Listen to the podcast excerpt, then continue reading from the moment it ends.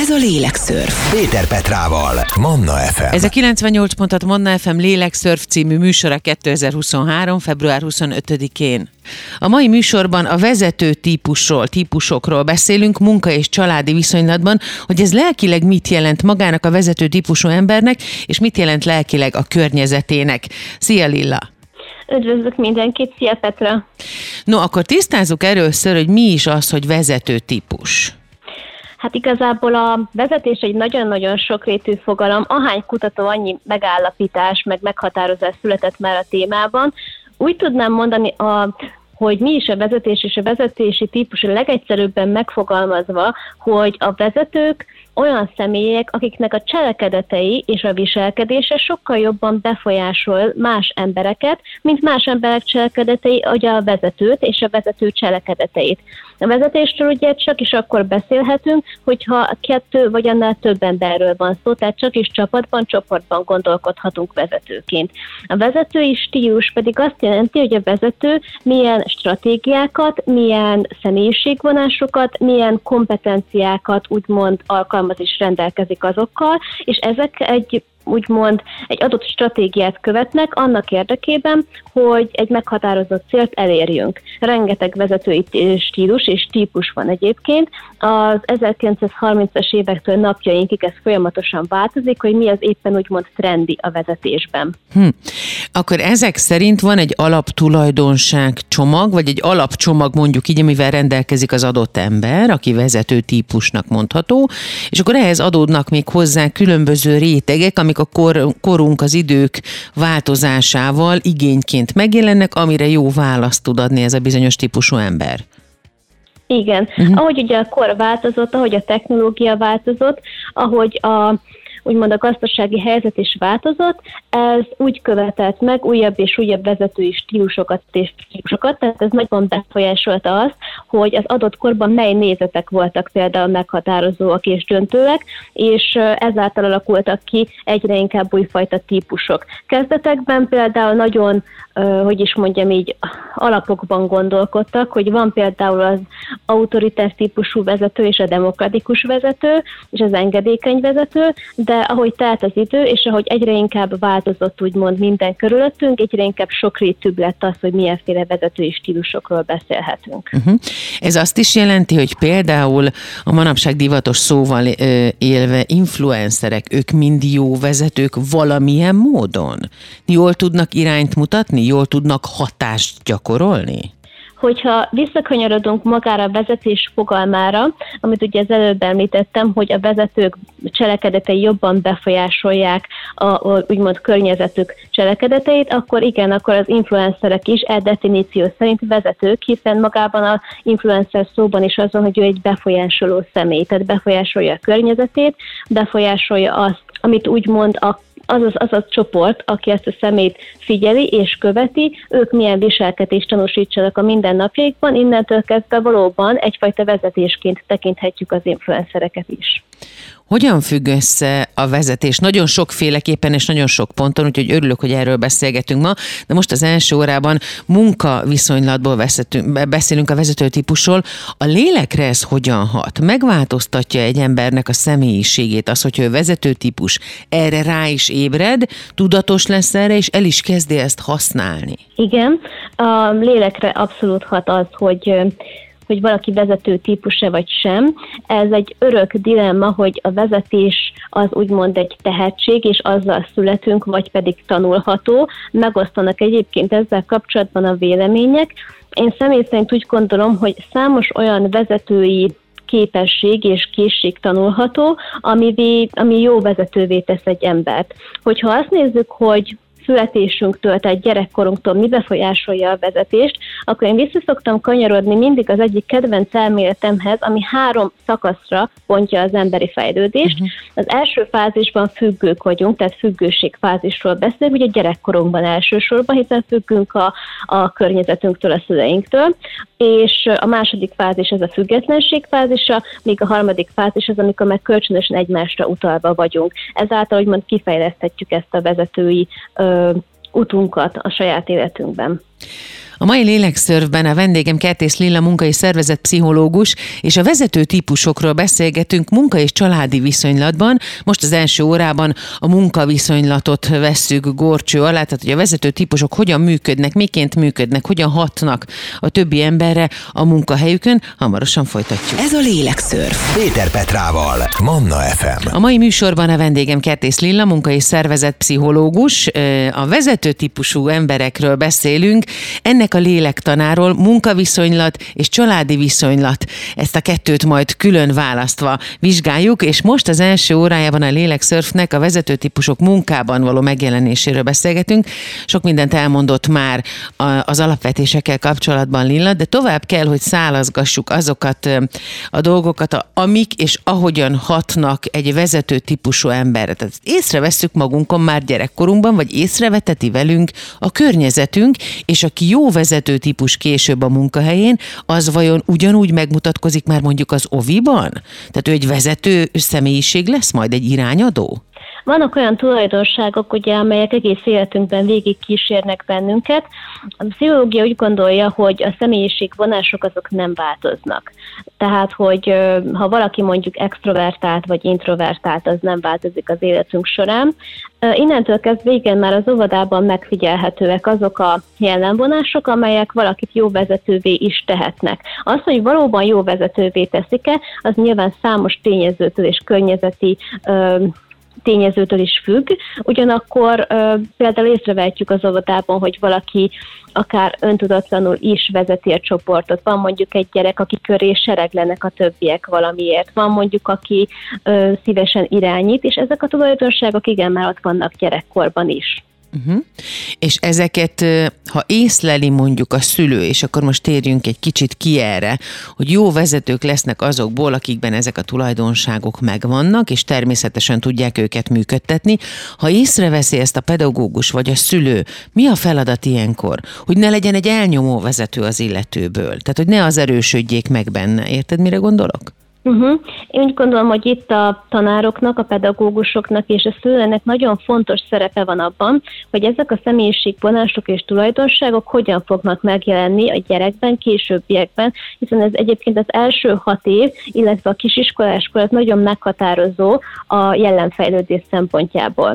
Tehát, hogyha egy pedagógus mondjuk, hogy a szülő észreveszi azt, hogy a gyermekben ott van mondjuk egy, egy egészséges versenyszellem, vagy egy vezetői kvalitás, azt hogy szeret irányítani másokat, akkor adott szituációkban tud segíteni a gyermeknek, hogy ő megértse ezeket a készségeket, uh-huh. képességeket, és hogy adott szituációban meg tudja tanulni, hogy mi az, ami, ami helyes, és ami jó irány, és mi az, ami mondjuk lehet, hogy már túl sok. Itt a szülőnek nagyon fontos az a szerep, hogy észrevegye, hogy mikor, milyen mértékben alkalmazza ezeket a vezetői kvalitásokat a gyermek, és hogy ezt megfelelő irányba úgymond húzalozzuk, illetve azt, hogy levezessék a gyermeknek ezt a tehetség valamilyen tevékenységben. Sokszor egyébként a, azok a gyerekek, akik rendelkeznek vezetői tulajdonságokkal már akár óvodáskorban, ők mm, valamilyen de tehát szeretnek mondjuk versenyezni, uh-huh. mert bennük van ez a versenyszám, hogy kitűnjenek valamiben, tehát bele lehet úgymond fektetni ezt az energiát, mert gyerekkorban egy adott tevékenységben, amit a gyermek szívesen végezhet. Uh-huh. És akkor, hogyha ezeket észleljük, és ezek a, a, ezek a kis behúzalozások, ezek e, működnek, mi ezt elkezdjük kezelni, akkor, e, vagy elkezdünk vele foglalkozni, akkor ezek elkezdenek kirügyezni szépen a gyerekben, és ezt mi tudjuk szépen az idők során ápolgatni, és tudatosnak lenni már szülőként arra is, hogy ebből a gyerekből jó vezető lehet, és akkor a pozitív dolgokat megtanítsuk neki, hogy ne egy zsarnok váljon belőle például. Igen, lehetséges, hiszen a gyerekek nagyon nyitottak és rugalmasan tudnak fejlődni.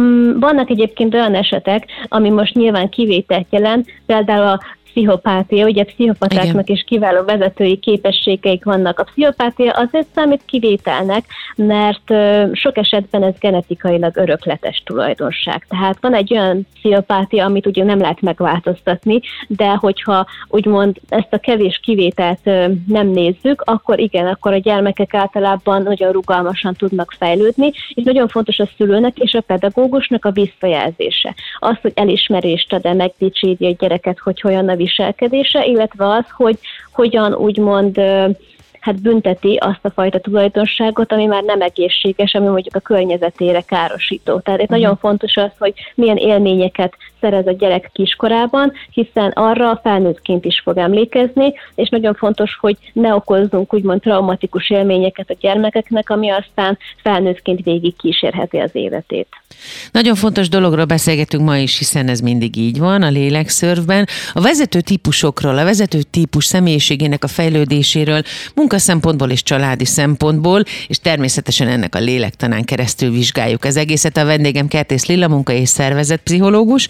Hamarosan folytatjuk a beszélgetést. Ez a lélekszörf. Péter Petrával, Manna FM. A mai lélekszörfben a vendégem Kertész Lilla, munka és szervezetpszichológus. A vezető típusokról beszélgetünk arról, hogy ez hogyan alakul ki, mi történik, hogyha észrevesszük, hogyan reagáljunk rá szülőként, pedagógusként, mi a fontos, és hogy ennek milyen veszélyes viszonylatai is vannak lélekfejlődés szempontjából, hiszen ugye itt meg kellett, hogy említsük a pszichopátiát. Én szeretném, hogyha erről egy picit még beszélnénk, Lilla, mert ez is egy nagyon fontos vonal, hogy ez elmehet más irányba, hiszen nézzük meg csak akár a történelmet, hogy hány olyan ö, pszichopátiába átcsapó, de nagyon jó vezető volt a történelem során, akik az egész világot meg tudták rengetni, az, embere, az emberiségnek az életét meg tudták törni, tehát hogy nagyon oda kell figyelni arra, hogy hol van ez a vékony vonal.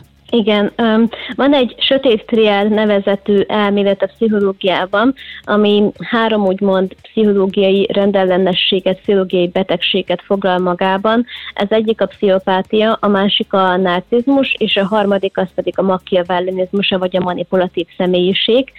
Ezeknek a gyökerei ugye gyerekkorban is már jelen vannak. Ezt, ahogy az említettem korábban is, a pszichopátiának van egy genetikai öröklődési vonala is, és van egy olyan ö, rész is, amikor az ember úgymond a környezete miatt válik pszichopatává. Nagyon fontos egyébként azt is kiemelni, hogy amikor genetikáról beszélünk, akkor nem feltétlenül aktiválódnak mondjuk a pszichopatá Aha. gényei, vagy ugyanígy vannak például emberek, akik depresszióra hajlamosak genetikailag, de ez nem jelenti azt, hogy valóban depressziósak lesznek. Ez attól függ, hogy azok a gének úgymond aktiválódnak-e környezeti hatásokra. Tehát ezért uh, szeretem kiemelni azt, hogy a fiatal gyerekkorban, illetve még tínédzser korban is azok az élmények, amelyek traumaként jelenhetnek meg egy gyermek életében, meghatározhatják azt, hogy valakinek ezek a ö, sötét triádra való gényei, illetve hajlama, az valóban meghatározza majd a felnőttkori életét, vagy sem. Tehát, hogy megnyomják-e rajtuk ezeket a gombokat, vagy sem? Így van? Így, így Igen. értjük? Uh-huh.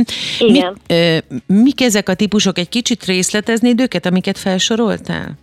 Igen, a legismertebb a narcizmus, ugye nagyon sok hogy is mondjam, a közhiedelemben nagyon sok félreértés van a narcizmussal kapcsolatban. Én mindig kiemelném, hogy a narcizmust, hogy a legtöbb pszichológiai jelenséget egy skálán kell értelmeznünk.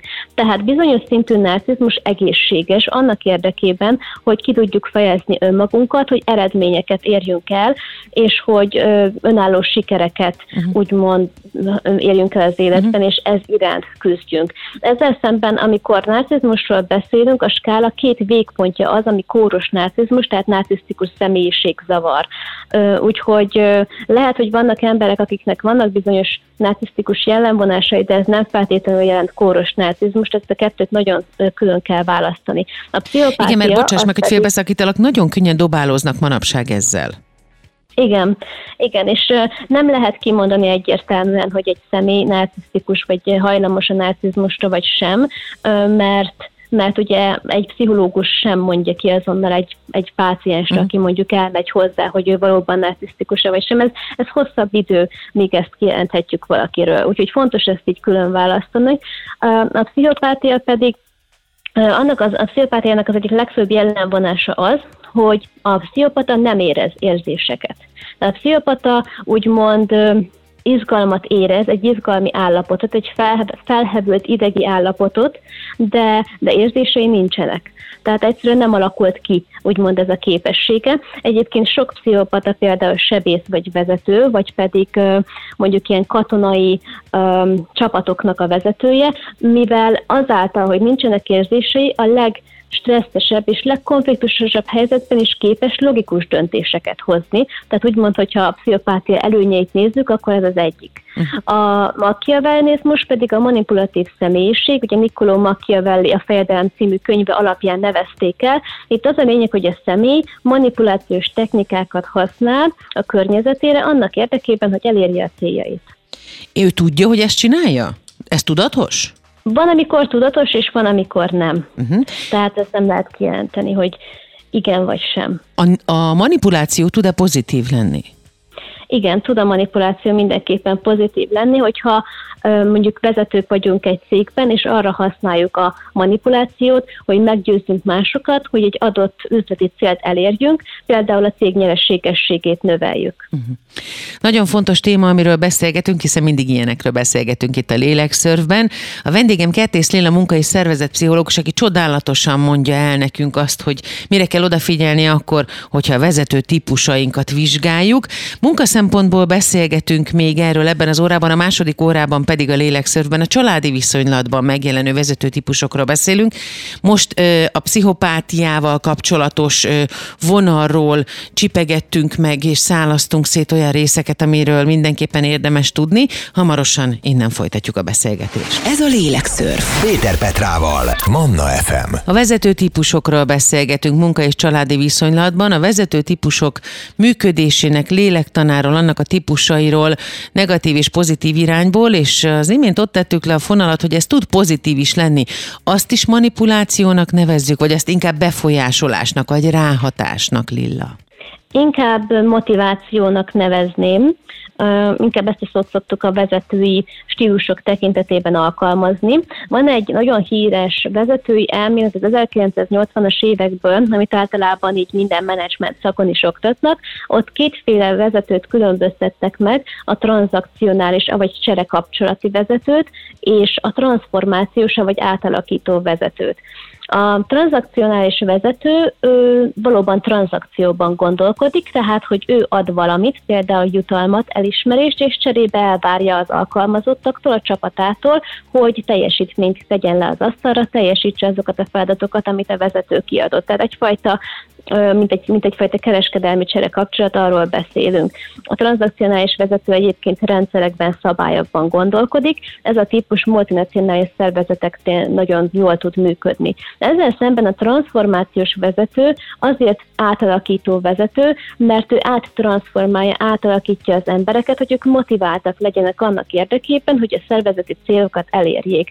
És itt beszélhetünk, itt jut be a képbe egyébként a vezetői elméletekben a motiváció, a csapatnak a serkentése, inspirálása, mint egyfajta pozitív manipulációs technika, hiszen ennek a vezetésnek az a célja, hogy érzelmi szinten, motivációs szinten, drive szinten érjük el, hogy az ember, a csapat szeressen teljesíteni, ő is akarja ezt a célt, és ezáltal sokkal nagyobb teljesítményre is lehet képes a csapat.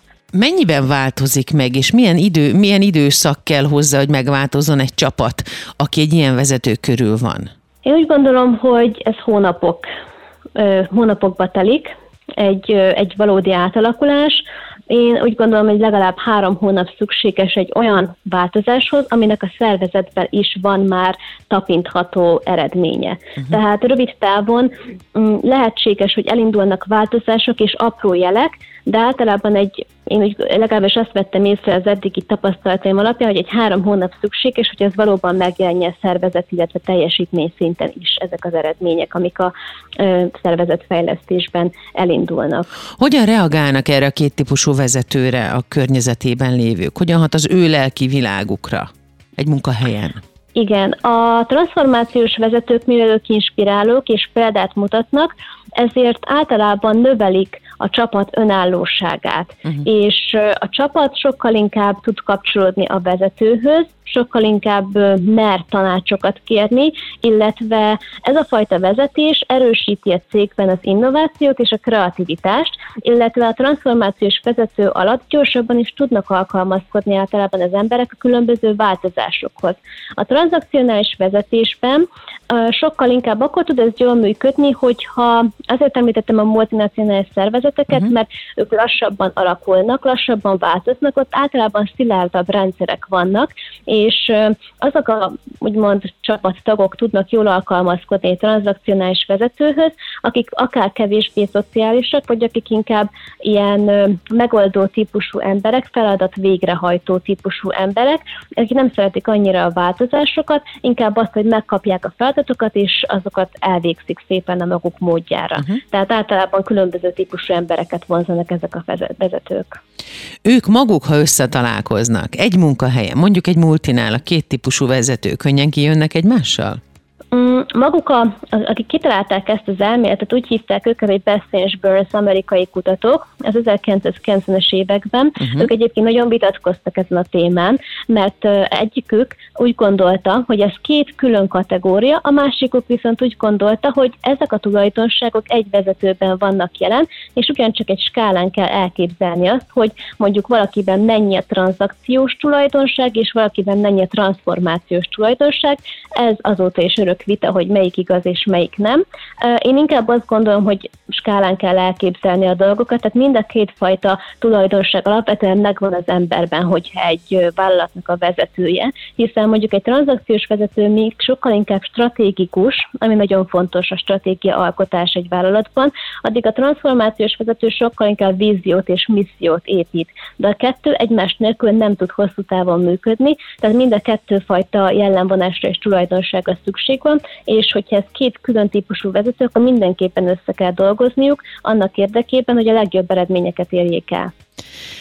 Ilyen az, amikor szét tudunk szálazni egy nagyszerű szakember segítségével olyan tulajdonságokat, amik mind a munkakörünkben, vagy a munkahelyünkön, illetve a családi körben, otthon a családunkban is működnek, de hogy melyik hogyan működik, mi a különbség és mi a hasonlóság lélektanilag a vezetőtípus megjelenéséről és működéséről, a munkahelyit már átbeszéltük ebben az órában, úgyhogy a lélekszörf következő órájában arról lesz szó, hogy mindez, amiről beszéltünk, a vezetőtípusú ember hogyan működik otthon, és van-e például különbség a között, hogy ez a bizonyos vezető típus, akit vizsgálunk, férfi-e, avagy nő. A lélekszörf hamarosan folytatódik, a vendégem Kertész Lilla munka és pszichológus. Ez a lélekszörf. Péter Petrával, Manna FM. Ez a 98 pontat Manna FM lélekszörf című műsora 2023. február 24-én. A mai műsorban a vezető típusú emberről, a vezető típusú lélekről, illetve ezek működésének a lélektanáról beszélgetünk, munka, illetve családi viszonylatban az első órában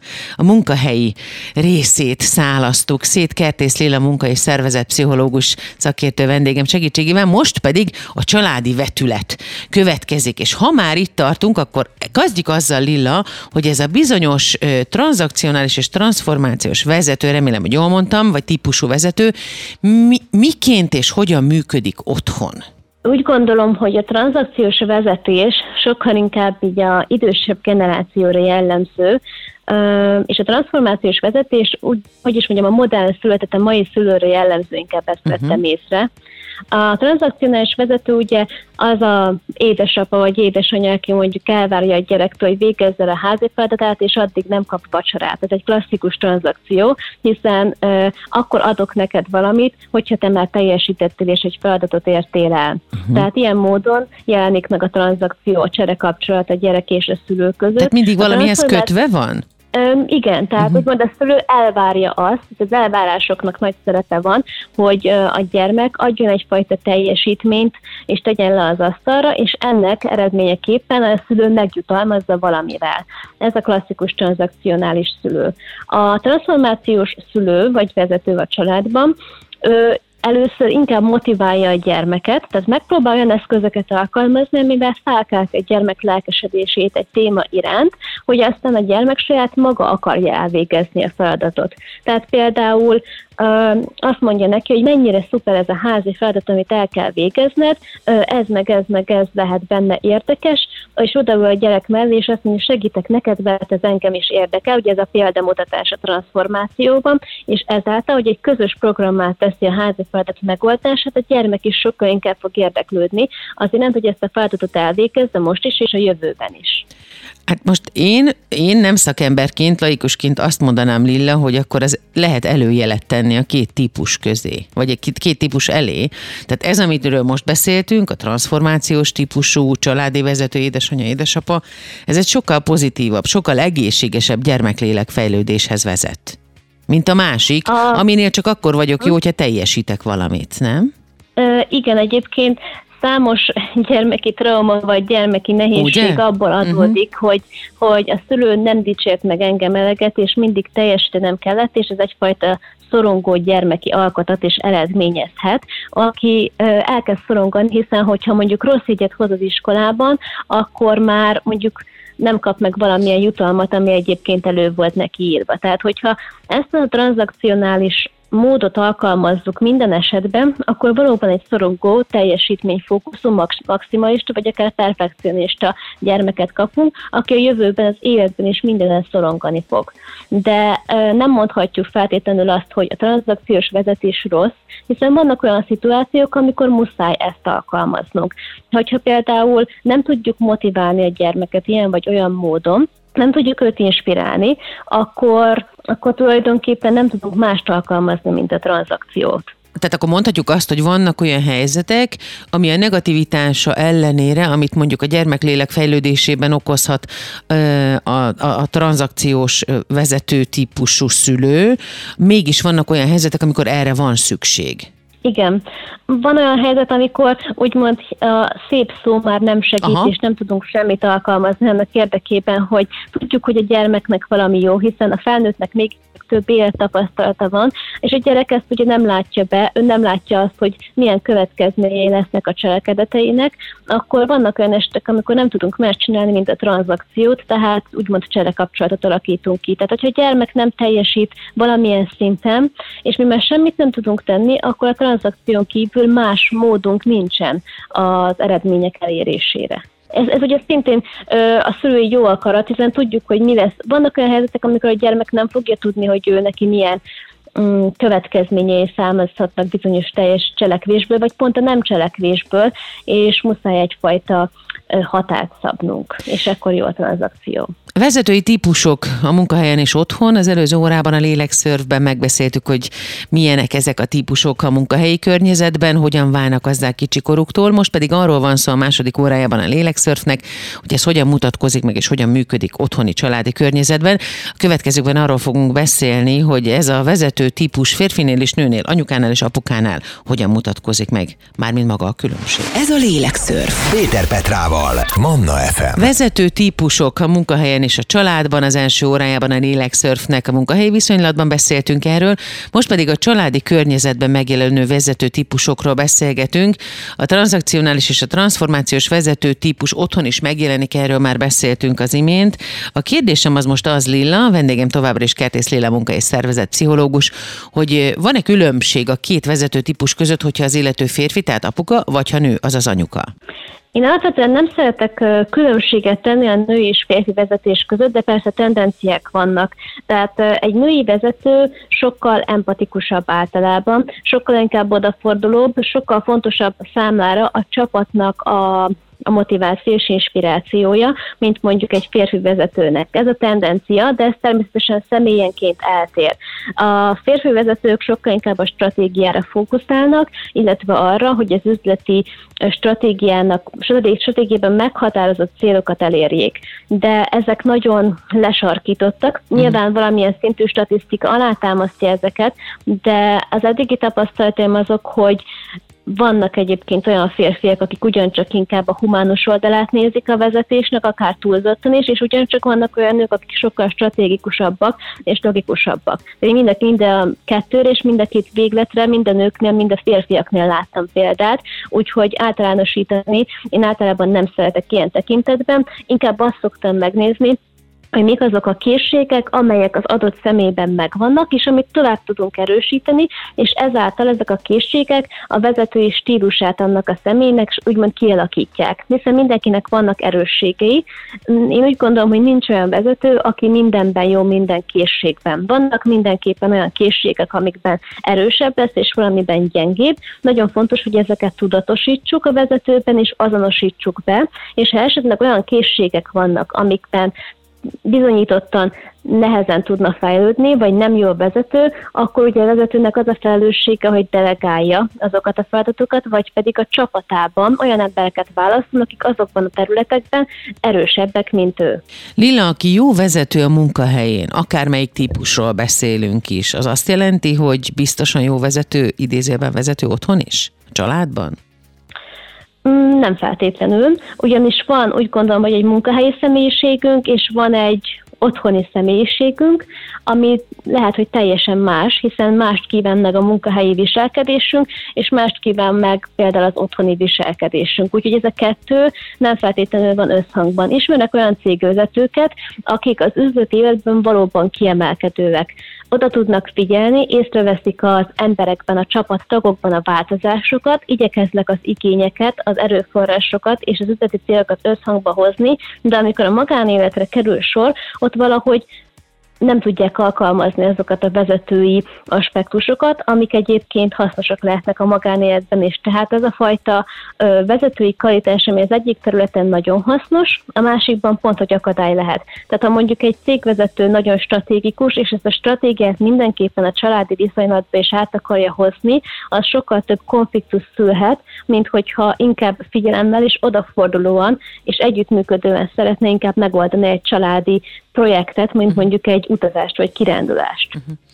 És e, amikor érzékeli otthon egy gyerek azt, hogy egy kicsit erőteljesebben áll hozzá az a bizonyos vezető, és tudja a szüleiről, most akár anyukáról, akár apukáról beszélünk, hogy ő ott, hogy a munkahelyén ő egy nagyon komoly vezető pozíciót tölt be. Ő tud erre már tudatosan reagálni? Tehát mondhatja azt, hogy, hogy kérlek apa ne viselkedj így velem? Mondhatja ezt akár mondjuk a feleség, hogy nem a beosztottad vagyok? Lehet erre így Igen, reagálni? Erre elég sok példa is van egyébként. Én úgy gondolom a háztartásokban, hogy, hogy a vezető lehet, hogy hazaviszi a céges ügyeket, illetve az ottani személyiségét is át akarja vinni a családra, hiszen egyébként nehéz feladat az, hogy egy, mondjuk valaki egy céget vezet, vagy például egy nagy csapatot vezet egy nagy cégnél, rengeteg teherrel, rengeteg felelősséggel, és nehéz ezt azonnal levetkőzni. Uh-huh. Egyébként vannak erre ilyen menedzsment módszertanok, hogy ezt hogyan éljük el. Gyakran előfordul az, hogy, hogy nem tud még váltani, mikor az illető vezető hazaér, és már nem a munkahelyi környezetében, hanem az otthoni közegben van? Igen, egyébként ez egy gyakori probléma. Az egyik cégvezető, akivel együtt dolgoztam, ő például tudatosította azt, hogy amint levette a kabátját vagy a zakóját és felakasztotta otthon, on, abban a percben ő átállította ezzel a cselekedetével az elmét, hogy akkor ő most otthon van. Tehát úgymond beprogramozta magát arra, hogy ez a cselekedet egyenlő azzal, hogy én hazaértem. Hogyan lehet erre trenírozni magunkat? Tudatossággal mindenképpen meg kell figyelnünk azt, hogy mik azok a tevékenységek, ez még azok a visszajelzések, amit kapunk a családtól, illetve a munkavállalóktól. Tehát például lehet ilyen vanomban beszélgetéseket tartani otthon, és magyarul megkérdezni a feleséget, a gyerekeket, hogy mik azok, amiket mondjuk az apuka vagy az anyuka jól csinál vezetőként, uh-huh. és mi az, ami lehet, hogy már túl sok. A téma a mai lélekszörfben a vezető típus, most ebben az órában már a családi körben, családi közegben megjelenő is élő vezető típusú emberekről beszélgetünk, akár férfiről, akár nőről. Erről volt most szó, hamarosan folytatjuk, hogy hogyan jelenik meg a vezetők felé adott megfelelési kényszerünk, azoknak az elvárásoknak próbálva megfelelni, amiket ők támasztanak velünk szemben. Ez a lélekszörf. Péter Petrával, Manna FM. Kertész Lilla munka és szervezetpszichológus a vendégem vendégem a mai lélekszörfben. A vezető típusokról beszélgetünk az első órában a munkahelyi viszonylatban, vizsgáltuk ezt és ennek a lélektanát. Most pedig léleksportolunk tovább, és a vezető típusok családi közegben létezéséről és megjelenéséről beszélünk, és természetesen a család többi tagjának a rájuk adott reakciójáról is beszélünk. Elvárások, megfelelési kényszer egyik azonnal létezik, hogyha valamelyik megjelenik, és hogyha mondjuk egy tranzakcionális vezető típus, az édesanyja vagy az édesapa, akkor biztos, hogy a család többi tagja elkezd valamilyen fajta és mélységű megfelelési kényszerrel érni feléjük. Ez jól gondolom? Igen, egyébként ez egy gyakori családi nehézség, hogy a vezető típusú személynek ugye meg kell felelni. Ez nem feltétlenül nehézség, mert úgymond egy apa-gyerek vagy egy anya-gyerek kapcsolat önmagában egyfajta hierarchikus kapcsolat, és ez az is marad. Tehát ez úgymond egy természetes velejárója a felnövekedés mm. folyamatának, hogy van egy vezető a családban, és amíg mi gyerekek vagyunk, addig ezt a vezetőt kötelességünk úgymond követni, hiszen rá vagyunk hagyatkozva annak érdekében, hogy túléljünk. Azonban ahogy egy gyermek felnő, belép a tinédzserkorba, elkezdenek kialakulni a saját értékrendszerei, a saját irányelveimmel szeret, szeretné az élni az életét, és onnantól kezdve egyre inkább teherré válik az, hogy megfeleljen, hogyha ezek az új értékek nem azonosak mondjuk a szülők értékrendszerével. Uh-huh amikor egy kisgyerek ö, észleli ezt magán, hogy mindig, vagy látjuk rajta mondjuk, hogy mindig nagyon jó akar lenni, azon hogyan tudunk segíteni, hogy ne legyen belőle egy szorongó felnőtt? Hát úgy gondolom, hogy ha ez már eljut arra a szintre, hogy észreveszi, mondjuk a pedagógus észreveszi, vagy akár a szülő észreveszi, akkor idejében érdemes elcsípni ezt a ezt a tendenciát, el kell beszélgetni egy gyerekkel, hogy ez vajon egy konkrét szituáció váltja ki, vagy ez egy állandósult személyiségvonássá vált a gyerekben, hogy ő benne megfelelési kényszer van. Hogy általában egy kisgyerekben kialakul egy ilyen megfelelési kényszer, az általában szorongásra is párosul, és lehet, hogy akkor érdemes esetleg egy gyermekpszichológusnak a segítségét is kérni, hogy ez a szorongás még időben feloldódjon, és ne vigye magát, ne vigye a kisgyerek magával ezt felnőtt korába is. Lehetséges az, hogyha valaki egy jó vezető mellett nő fel, tehát akinek jó vezető édesanyja vagy édesapja a munkahelyén, és ő ezt a példát látja, akkor belőle is az lesz, vagy inkább ellene próbál dolgozni, tehát hogy nem akar majd hasonlítani, vagy erre nem lehet így általánosítva megnyilvánulni.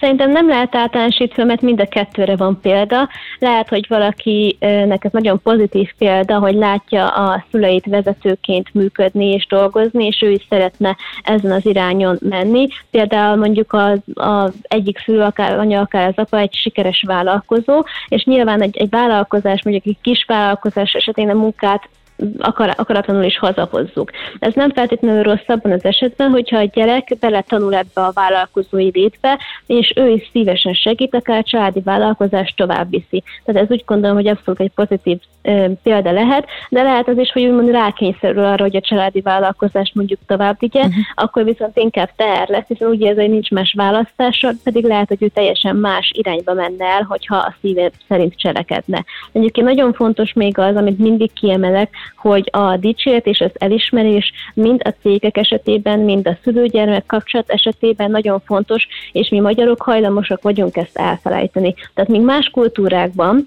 sokkal nagyobb szerepe van az elismerés kultúrának, például Amerikában, addig itthon Magyarországon, hogyha valaki jól teljesít, akár otthon, akár a cégben, akkor általában nem kap válveregetést, nem kap dicséretet sokszor, hanem azt úgymond alapvetőnek veszük, hogy megvan a jó teljesítmény.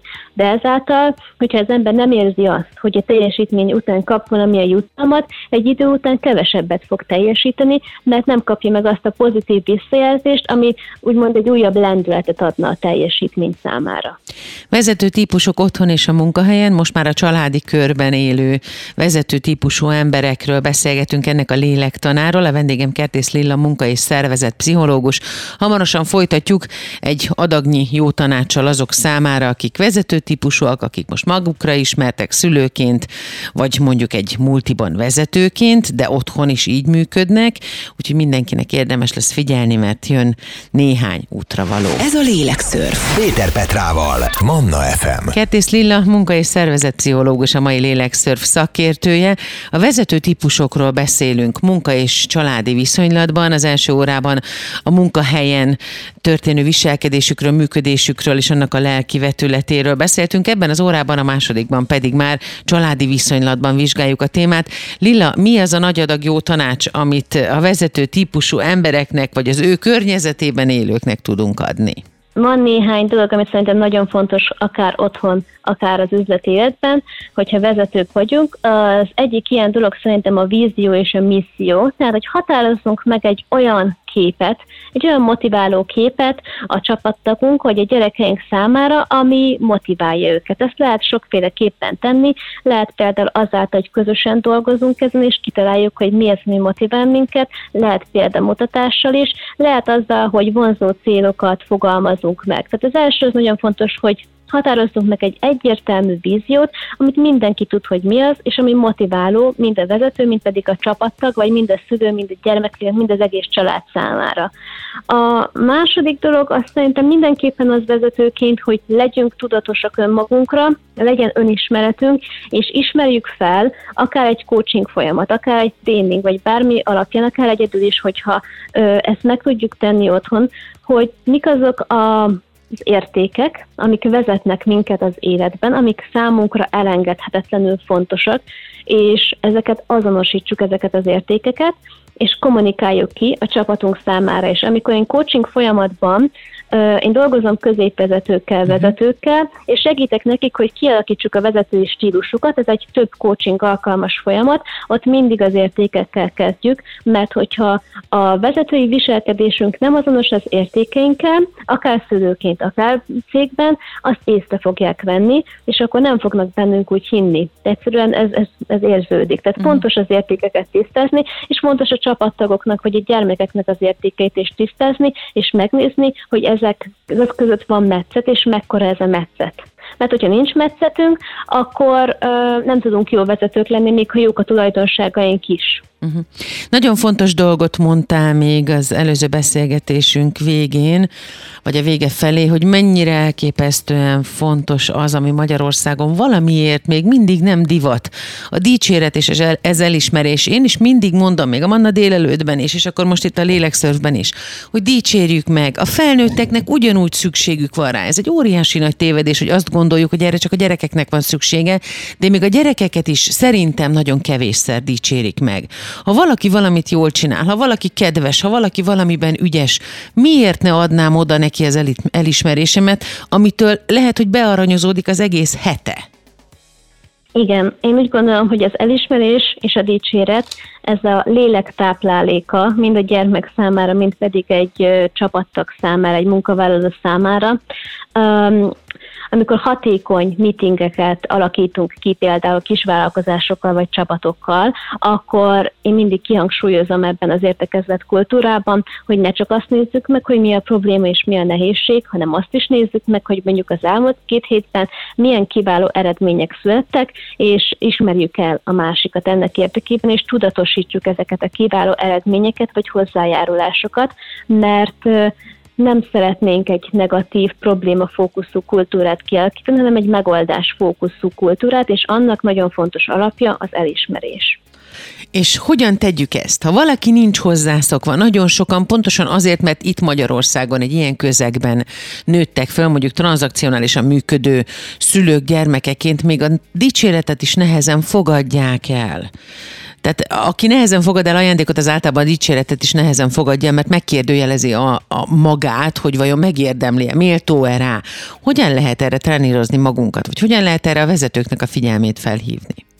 Én úgy gondolom, hogy Én magam is, de számos tréningprogram foglalkozik azzal, illetve coaching program, hogy ezeket kialakítsuk akár szervezeti szinten, akár a vezetőben, hogy hogyan alkalmazon ilyen eszközöket. Tehát coaching programokkal, tréninggel mindenképpen lehet ezeket fejleszteni, hiszen számtalan módszer van arra, hogy megoldás fókuszú elismerés kultúrát építsünk. Igazából ez, ez egy kialakult dolog már bizonyos cégeknél, tehát a legjobb egyébként, amit tanácsként tudok adni, az az, hogy tegyünk fel több kérdést magunknak és a cégben is. Tehát ilyen típusú kérdéseket, hogy mi az, ami már jól működik, hogyan lehetne egyel jobb. Ezek a típusú kérdések megoldásra fókuszálnak, nem pedig arra, hogy mi az, ami rossz, és mi az, ami nem működik. Tehát, hogy mindig tegyük a negatív kijelentések és kérdések mögé annak ellentetjét a pozitívat is. Nézzük meg, mi az, ami már jó, mi az, ami jó lehet, mi az, ami már azok az erőforrások, eszközök, amivel már most rendelkezem, hogy egyen jobb legyen a helyzet. A mai Lélekszörf vendége volt Kertész Lilla, munka és szervezet pszichológus. A vezető típusokról beszélgettünk, ennek a lélektanáról, munkahelyi viszonylatban és családi viszonylatban. Lilla, köszönjük szépen az idődet. Köszönöm szépen. Készült a Médiatanács támogatásával, a Médiatanács támogatási program keretében.